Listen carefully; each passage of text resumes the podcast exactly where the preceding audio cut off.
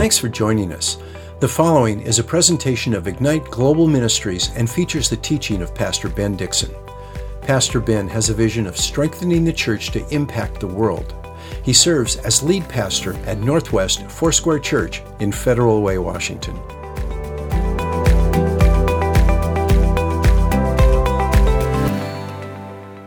Today we're going to be looking at Joshua chapter 21 through 22 and Philippians chapter 4, primarily Philippians chapter 4, because uh, Joshua is just going to be outlining some allotments of land as you'll see. So let's go ahead and pray as we open God's word together. Amen. Father, we thank you this morning for your word, and we just glorify you in the name of Jesus Christ.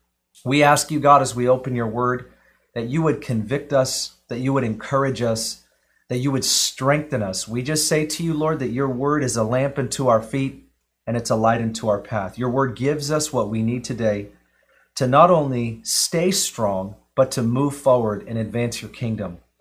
Lord, we just pray at the onset of the day that, Lord, you would give us everything that we need in order to accomplish your will and to do what you're asking of us. And so I thank you for blessing us with this and during this time. Pour out your Holy Spirit Anoint your word as we read it and as we consider how we can apply it. In Jesus' mighty name. Amen. Remember, we're looking at Joshua chapter 21 and 22 and Philippians chapter 4. So if you have your Bible, you can go ahead and pull out Joshua chapter 21. And I just want to make a reference uh, to what's going on here in the book of Joshua. We've been reading for several days about how Joshua is at this point, after many battles in the promised land, he is dividing up the land among the tribes of Israel. And this is so important because it is in fulfillment to the promise of God, which we actually read about, I believe, in Genesis chapter 15. It's the very land that God promised to Abraham that his descendants would live within. Now, now think about that. Genesis 15, verse 18 through 21, God makes Abraham a promise. Your descendants shall be in this land. Abraham's looking at all the land. And now, hundreds of years later, that fulfillment is coming to pass. In Joshua 21 specifically, verse 1 through 40, what happens is the Levites, who actually have no allotment of land, they don't get what the other tribes do because their inheritance is the Lord, and it's the ministry of the priests that they've been given. Now they're attending not only to the Lord and the tabernacle, which later would become the temple, but also to the people. They're advocates, they're mediators between God and man. And so theirs is the, the ministry of the tabernacle, really a ministry to the Lord. They come to Joshua and they say, Moses promised us that we would have towns that would be divided to us among the allotments of land that the other tribes were receiving. And so they ask for those towns. And I believe they're given throughout the various allotments of land among the other tribes, 48 different towns. That's what this chapter is really all about. There's not much necessarily to say, but I did want to read to you verse 43 because it continues with that theme of God being faithful and fulfilling his promises. Listen to what it says here in Joshua 21. So the Lord gave Israel all the land which he had sworn to give their fathers. That's Genesis 15. And they possessed it and lived in it. And the Lord gave them rest on every side. That's peace on their borders, according to all that he had sworn to their fathers. And none of their enemies stood before them. The Lord gave all their enemies into their hand. Not one of the good promises which the Lord had made to the house of Israel failed. All came to pass. That to me is just a profound scripture because it is a conclusion and really a summary of this whole season that Israel was in as they went into the land of Canaan, the promised land that God had given way in advance to Abraham, and now they're living in that fulfillment. So, aren't we thankful that God is faithful and fulfills his promises? That's what we read about here in Joshua chapter 21. Joshua chapter 22 is actually all about uh, Joshua commissioning the sons of the tribe of Reuben, Gad, and the half tribe of Manasseh to go back across the Jordan River and dwell in the lands that Moses promised them. You may not remember this, but just as a way of reminder, Moses had basically made a deal, if you want to call it that, with uh, Gad, Reuben, and half tribe of Manasseh. They wanted that area, that land that was right before they were to go into the promised land, before the river Jordan. That's the land that they wanted. And Moses said, You can have this land, but you need to cross the river Jordan. Paul's writing this from prison. It's one of the prison epistles. He's concerned about the church. He's writing to them to encourage them, to strengthen them, but also he, he heard of disputes, he heard of division, and he wanted to address those things. And that actually is part of what we read about here in Philippians chapter 4. And I want to go ahead and read it and then make a few remarks. And we'll read verse 1, Philippians 4. He says, Therefore, my beloved brethren, whom I long to see, my joy and crown, in this way stand firm in the Lord, my beloved. Paul begins to conclude the letter of Philippians to this church, and he expresses his great love for them, as well as an exhortation to stand firm in the midst of their struggle. Now, this is really important because Paul's not saying stand firm, just be strong. He's not saying, you know, keep your head up. He's not saying things will get better. He's not giving them some kind of strange or weird optimism. He's actually tell them, telling them to stand firm in the purpose for which he has already taught them, commissioned them, given to them. Stand firm in the purposes of God. Stand firm in the sharing of the gospel. Stand firm in the advancing of the kingdom. The thing we cannot do is remove the purpose of God from the scriptural exhortations. And that happens all the time today. Now, if you ask me, Ben, do you like devotionals? Uh, not like what we're doing right here, but books that are devotionals based on the word. I like some scriptural devotionals. There's many of them that I don't like. And the reason that I don't like some of the devotional books that are written today is because they'll take verses like this and they'll make them almost humanistic.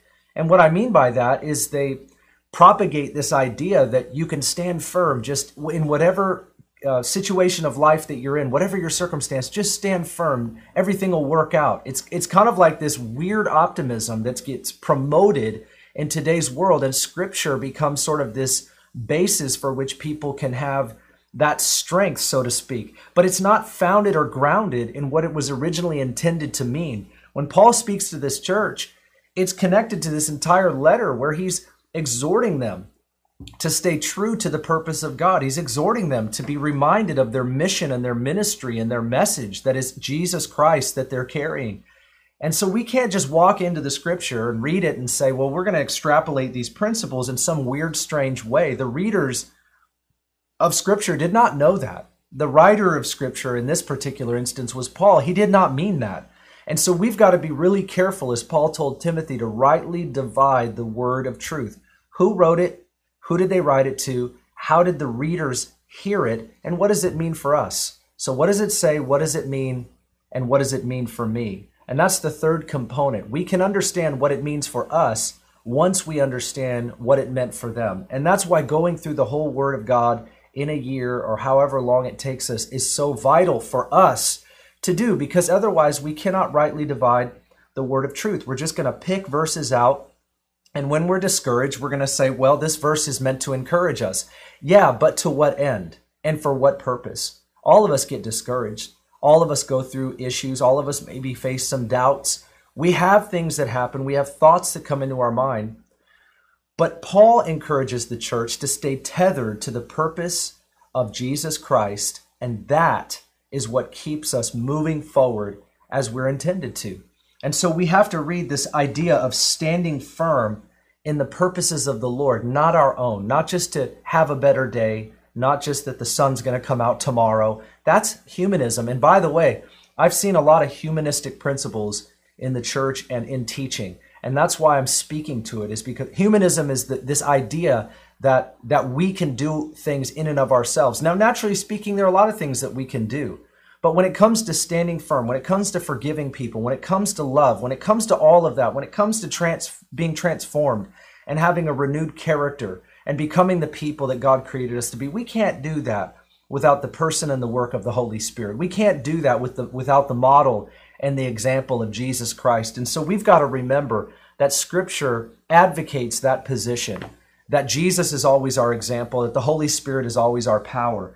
And so I'm reminding you of that today. As we continue in the book of Philippians, we read here in verse 2 and 3 of chapter 4. Here's what it says Paul goes, I urge you, Euodia, and I urge you, Syntyche, to live in harmony in the Lord. Indeed, true companion. I ask you also to help these women who have shared my struggle in the cause of the gospel, together with Clement also and the rest of my fellow workers whose names are in the book of life.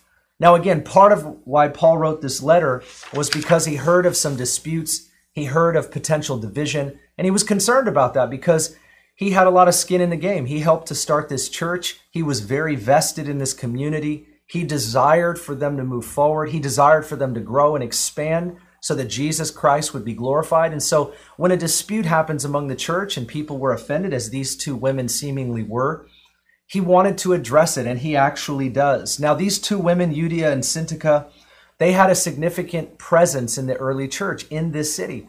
Some scholars believe that these two women were leaders of house churches. Now, this is just a moment to pause for us right here. Sometimes today, based on a few passages, namely five of them in the New Testament, there's this idea that, that women do not have as significant of a role in God's plan, purpose, and the structure of His church as I believe God intends in His Word. And so that actually deserves several lessons, several sessions, and I'm certainly glad to do that. But there is this reality and there is this truth that women are half of the human population, approximately, maybe a little more, a little less. And they're, they are not merely the counterpart to man or the subordinate to man. We, we have an essential equality, male and female. And God made both of us in his image with unique qualities that are in the likeness of God, that we were created. And God intends to fully use men and women in the structure of his church to minister in power and effectiveness. And I just want to pause and say this that these women were mentioned in this letter not just because they were women that had a problem with each other, but rather it shows us that the presence of women in the early church was so significant that if there was a dispute among these two gals, it was because they had a sense of leadership, it was because they had a sense of presence, they had a sense of influence. They weren't just two people in the background that a few people knew about. They were two individuals that had such a striking presence and ministry in this particular church that if they didn't get their dispute settled, it would affect the rest of the body in that location. And this means to us that this can happen among all of us. But I just wanted to mention that women play a significant role in leadership among God's people. If you're not convinced of that, there are a lot of resources I would like to share with you because many are confused about this. They read a few chapters or they read a few verses and they suppose that that somehow means that women can't play roles of leadership, which they certainly can. But this, I believe, actually shows us that women play a significant role in the life of the church. But it also shows us that disputes, offenses can lead to division in the life of the church as well. Listen to me. I can't tell you how many times I've seen people offended in church. And this is what Paul actually is talking about. He's saying that you need to come into reconciliation. I urge you to settle your disputes. I urge you to, to handle these matters and to do that swiftly. Why?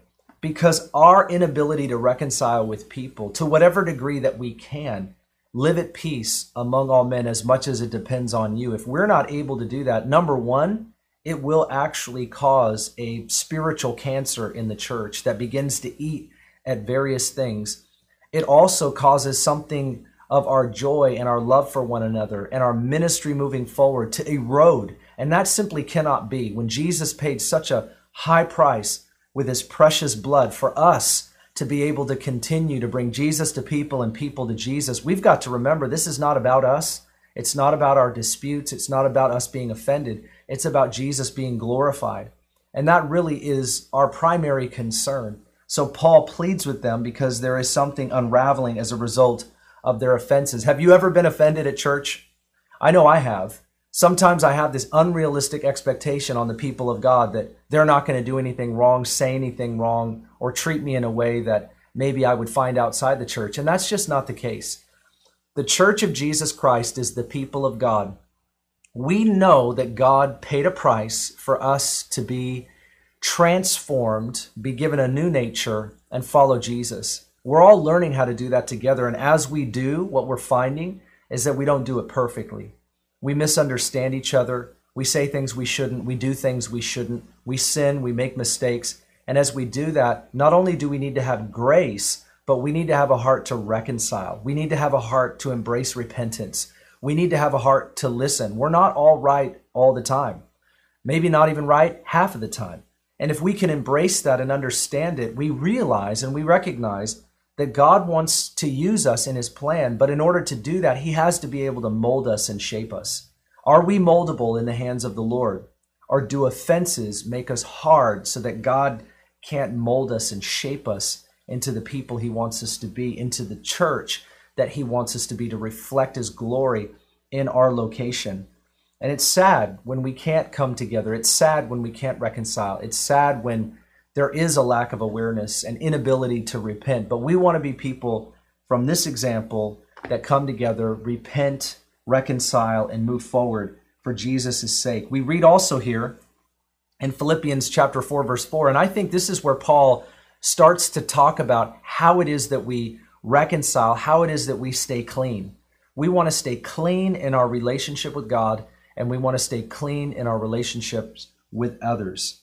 And this is what he says He says, Rejoice in the Lord always. Again, I will say, Rejoice. Let your gentle spirit be known to all men. The Lord is near. Be anxious for nothing, but in everything by prayer and supplication with thanksgiving, let your requests be made known to God. And the peace of God, the shalom of God, which surpasses all comprehension, anything the mind can drum up, all ability for us to reason and comprehend. He will guard your hearts and your minds in Christ Jesus. He goes on to say, finally, brethren, whatever is true, whatever is honorable, whatever is right, whatever is pure, whatever is lovely, whatever is, whatever is of good repute, if there is any excellence, if there anything worthy of praise, dwell on these things. Ponder. He's talking about the mind still. Dwell on these things. Be absorbed in these things. The things you have learned and received and heard and seen in me, practice these things, and the God of peace will be with you. I want to make some remarks here because I believe, as Paul first addresses, there's a dispute and there's offenses among two significant people in the church. I believe what he's doing is he's giving so, sort of a list on how it is that we keep our relationships clean, not merely how they just re- reconcile. That needs to happen. But how do we stay in a place where we're clean in our relationships with one another? And the first thing he says is rejoice in the Lord. Maybe you're not used to using the word rejoice or know what it means, but it means to take delight. It means to be glad. It means to be joyful. But notice he says, in the Lord. Rejoice in the Lord. This keeps this keeps us understanding what James even said. James talked about count it all joy, my brethren, when you face trials of many kinds. And he goes on to say why we can do that. The reason that we can count it joy is because what it will produce. We're not going to be joyful because of a trial, but we can be joyful in a trial because we know that as we find our joy in the Lord, our hope in the Lord, we know what's coming. We know that God's going to produce something inside of us. So when we rejoice, it's not vain and it's not optimism, it's hope, faith, and expectation. Our faith is in God, knowing that He's doing something inside of us that we can't see. And our expectation is that good fruit will be produced as we simply focus on Him. We can always have joy in the Lord. The joy of the Lord is our strength. You say, "Well, Ben, that's easy to say. How do you how do you actually obtain that?" Well, I'm glad you asked that question because he tells us here in just a few verses later. But before he does, he says to them, "Let your gentleness be known to all." There's another translation that says, "Let your gentle spirit be known to all. The Lord is near." This is for us to have Christ-like consideration for others. Gentleness is not this idea that sort of in a pious way, we kind of have this insecurity. Oh, I'm sorry, I'm not really, I'm supposed to be gentle and quiet. Gentleness is being considerate towards others. We can say it's it starts with listening. It starts with not being aggressive and not being defensive, not trying to be right, not trying to be the smartest person in the room. Have you ever done that where you just automatically get defensive and you start to have something well up in your heart because, like a lawyer, you want to make a case? Well, let me just tell you, i will go ahead and confess Ben Dixon. I tend to be a lawyer My downfall is that I want to be right. And so over the years, God has worked and worked and worked on me, and He is still working on me. I just got to be honest with you because there is something in me that wants to prove my case, that wants to be right. And I know that in one sense, of course, we want to be right. We want to be accurate. We want to stand on the word. We want to make sure that it's the truth. But we can take that to an extreme where our nuance, our semantics, our details, all of those have to be perfectly right in exclusion to other people's vision and version and vantage point. And we've got to be willing to listen because we carry a piece. I mean, God's truth is His truth, but the way we see things is not always complete. In fact, I would say a lot of times it's not complete at all or not even close. And the more we can be gentle and not defensive, the more we can listen to one another and hear where we're coming from and find that resolution, that reconciliation, our ability to work together with each other. If not, we are going to be all alone. And that's not okay. For us to read scripture and to say it's all about being together, serving one another, forgiving one another as God has done in us through Christ, we've got to remember that in order to for us to actually do this, we have to learn how to be gentle with each other. And that's the way we approach each other. That's the way we speak to one another. That's the way we listen to each other. And so he says, Be gentle and let it be known to all and he's specifically, I believe, applying it to those two um, women who potentially are leaders in this church that he had addressed. And then he goes on to say, Be anxious for nothing. Now, anxiety, as you know, is a mental distress. There's an uneasiness, and it, it, it equates to um, a, a worry that's counterproductive, obviously. It's where we're absorbed in a, a worry and a concern. Sometimes it's not grounded or it's not really founded in reality or truth. And fear plays a massive role in anxiety. Sometimes when I think of fear, I think fear is it's a it's a false future, if you could put it that way.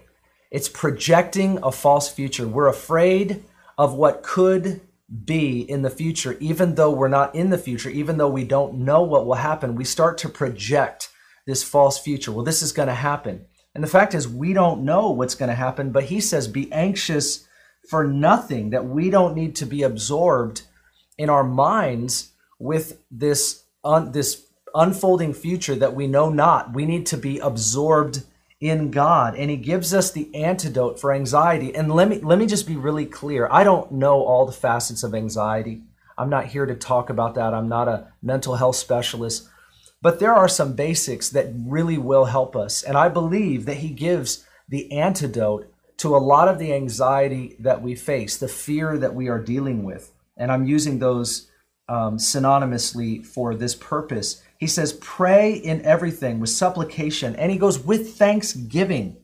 Prayer is offering our situation, our circumstance, our fears, our desires, our hopes, our defeats. It's offering whatever we, wherever we are and whatever we have, we're offering that to God. We're saying, God, here's where I'm at, and I'm giving this over to you. And as we do that, as we do that with supplication, we also enter into a place of thanksgiving. And that means where we're drawing our attention away from the fear and the worry, projecting a false future we're reflecting. Thanksgiving means we're reflecting on what God has done and we're projecting what God will do. See, when we consider what God has done in our life, it gives us faith, hope, and expectation that God will do it again.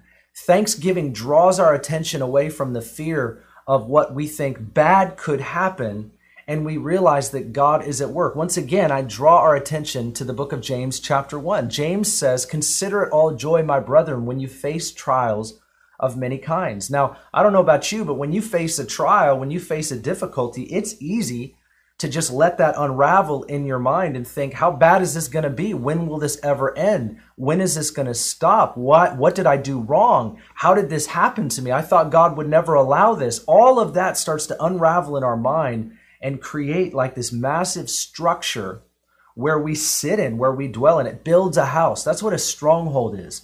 A stronghold is a house made of thoughts. And we actually live in that stronghold, that house made of thoughts.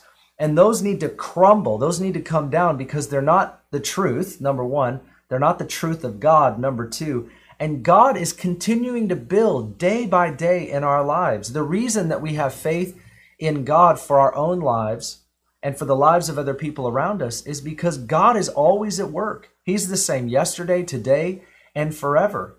The Bible says we read it just this last, uh, just the daily word yesterday. Work out your salvation. Oh, this was two days ago. Work out your salvation with fear and trembling, for it is God who is at work in you, both to will and to do for his own good pleasure. That we are working out our salvation because God is working in our lives. And so we can walk out what God is working in. And this is what we have to keep ever before us.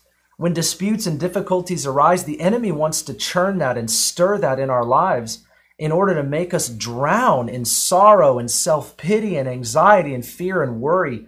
And that actually can that that process can just unfold inside of us in a way where it's like a swamp or like quicksand. And wherever we step, we just feel like we, we're drawn into it. And God says you can break that through His Word by offering where you're at and what's going on in your heart to God through prayer and supplication with thanksgiving. Now, friend, this is this is not just a one-time deal. People have said to me, Ben, I've prayed about my situation, it hasn't gone away.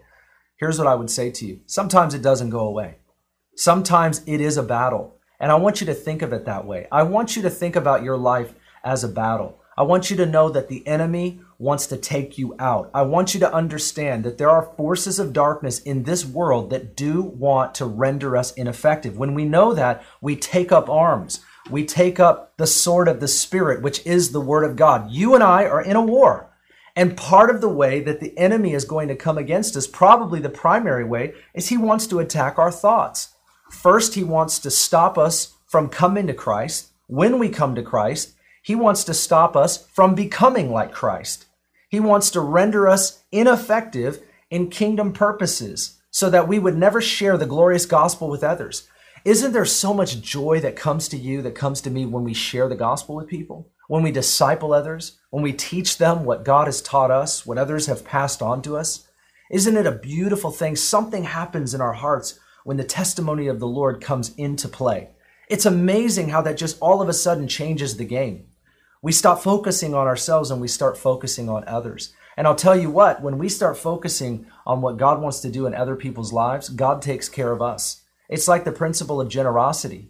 If we're stingy and we hold on to everything that we have for ourselves, we will find we will be consumed with counting our chips. How much money do we have? How much do we have in the savings? How much do we have in our 401k plan? How much debt do we have? How fast can we pay that? We just get consumed with what we have, how much we have, and what that looks like. But when we start thinking about other people and what they don't have and how we can be generous to them, the Bible is very clear just in the principle of generosity that if we take care of others, God will take care of us. If we seek first the kingdom of God and his righteousness, then all of these other things will be added to us. Proverbs says multiple times if you water somebody else's garden, God will water yours. Isn't that kind of a funny principle? that if we water someone else's garden, I've been out in our yard lately with my family and we've been weeding the garden, we've been taking out different things and removing stuff and watering and planting other things. It's amazing to consider if I were to focus on somebody else's garden that that somehow mine would be taken care of. And that's the principle. That same principle about generosity. As we think about and take care of others, God will take care of us. That actually applies as it pertains to our mindset as we think about where somebody else is, as we think about their mental condition, even in this epi- or this pandemic right now, think about how other, what other people are going through, not just what we're getting or not getting, but how are other people?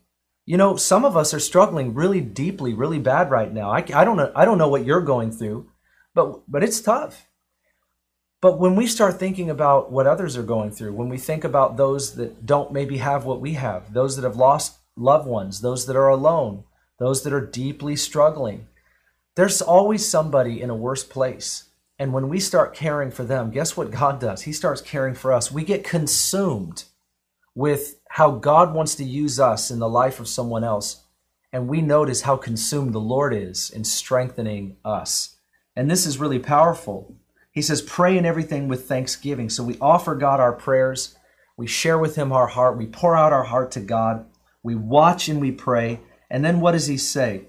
Um, this fifth thing that I want to mention to you, and the peace of God, the shalom of God, which surpasses all comprehension, all reason, all our ability to understand. It will guard our hearts. Another translation says, will umpire our hearts. It will call the foul and the strikes. It will guard and umpire our hearts in Christ Jesus. God can settle the turmoil. When we talk about the peace of God, we're not talking about some psychological state of Zen. We're not talking about um, some place of tranquility. We are talking about God settling the churning and the turmoil by his presence in our lives. God's presence is always with us. If you believe in Jesus, the Holy Spirit lives inside of you, but it doesn't mean that we're always aware of his presence. A prayer that we can pray is God, make us aware of your presence. Help us to be awake and alive to what you're doing. We know you're at work. We know you are moving. We know you are present, but I am not always aware of it. We are not aware of the presence of God when we are consumed with the offenses that we have with other people, the defenses that we are setting up in order to prove ourselves right, rather than the reconciliation. And, and honestly, when we allow that anxiety of that offense and our defense and the difficulties that we're facing, when we allow that anxiety to continue to grow inside of us, it will grow. It will absolutely grow. And that discouragement will become disillusionment and deception. And before you know it, that thing will lay hold of us. But right now, God can break these shackles. Last night at our Ignite gathering, I had a word and I want to share it today because I believe it still applies. I saw this picture of a person that was bound by just like ropes of, of thorns. If you can imagine, like, like a, a, a branch on a rose bush, but it was just long, really, really long with thorns, and it was just wrapped around this person's wrists and arms and all the all the way around their chest, torso, and all and around their face.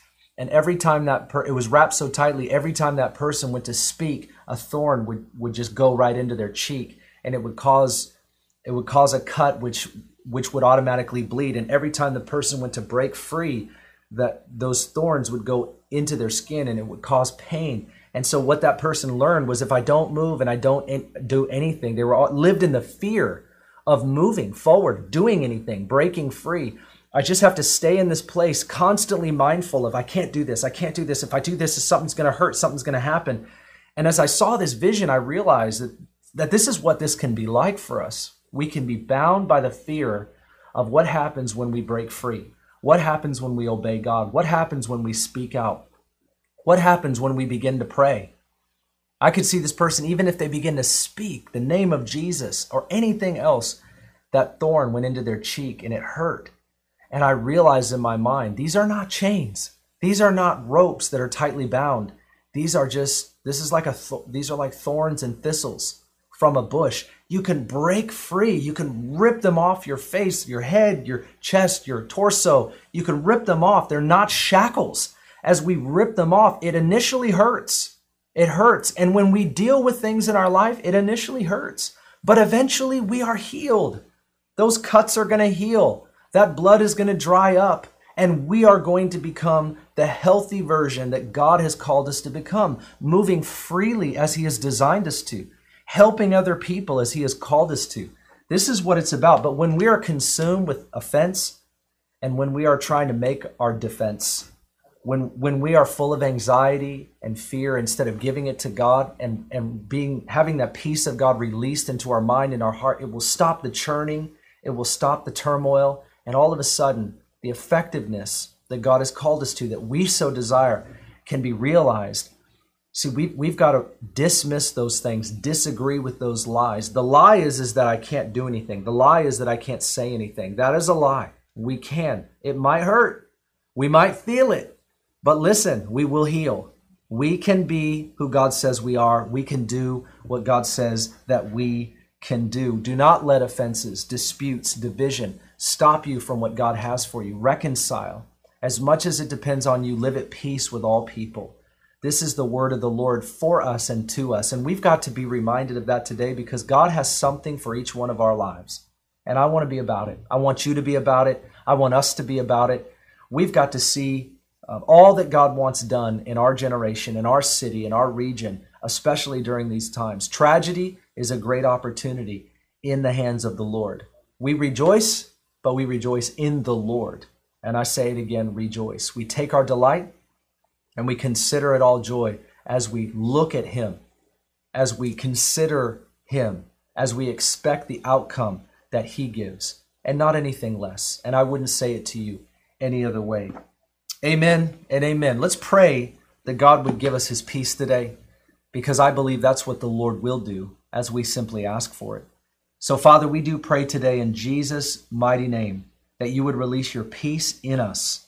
We pray, God, that your shalom would unfold and silence the churning and the turmoil right now. In fact, I just pray for everybody watching this that if there is anybody facing fear, anxiety, or any of that, that crippling work of our own mind or our situation, circumstance, and maybe even that uh, inciting of the enemy, we just pray right now that you would silence the churning and the turmoil, that you would release your mighty peace. And I pray, God, that you would just touch their physical body. Show them your affection. Show me your affection today. We set our minds and our hearts in alignment with you. We offer the prayer of our situation and our circumstance. We give you our fear and our anxiety. We give you our offenses and our defenses. We ask, Lord, right now that you would show us if we're not reconciled with somebody, that you would show us if something needs to happen. Lord, would you lead us with your wisdom to know what we ought to do and how we can do it? And we thank you for this daily broadcast. We most of all thank you for your word. And your word will not return void, especially as we lay hold of it and seek to walk it out. And that's exactly what we ask for. Give us the grace to walk out your word, not just to read it or to know it, but to live it. And we thank you today in Jesus' mighty name. Amen and amen. God bless you today.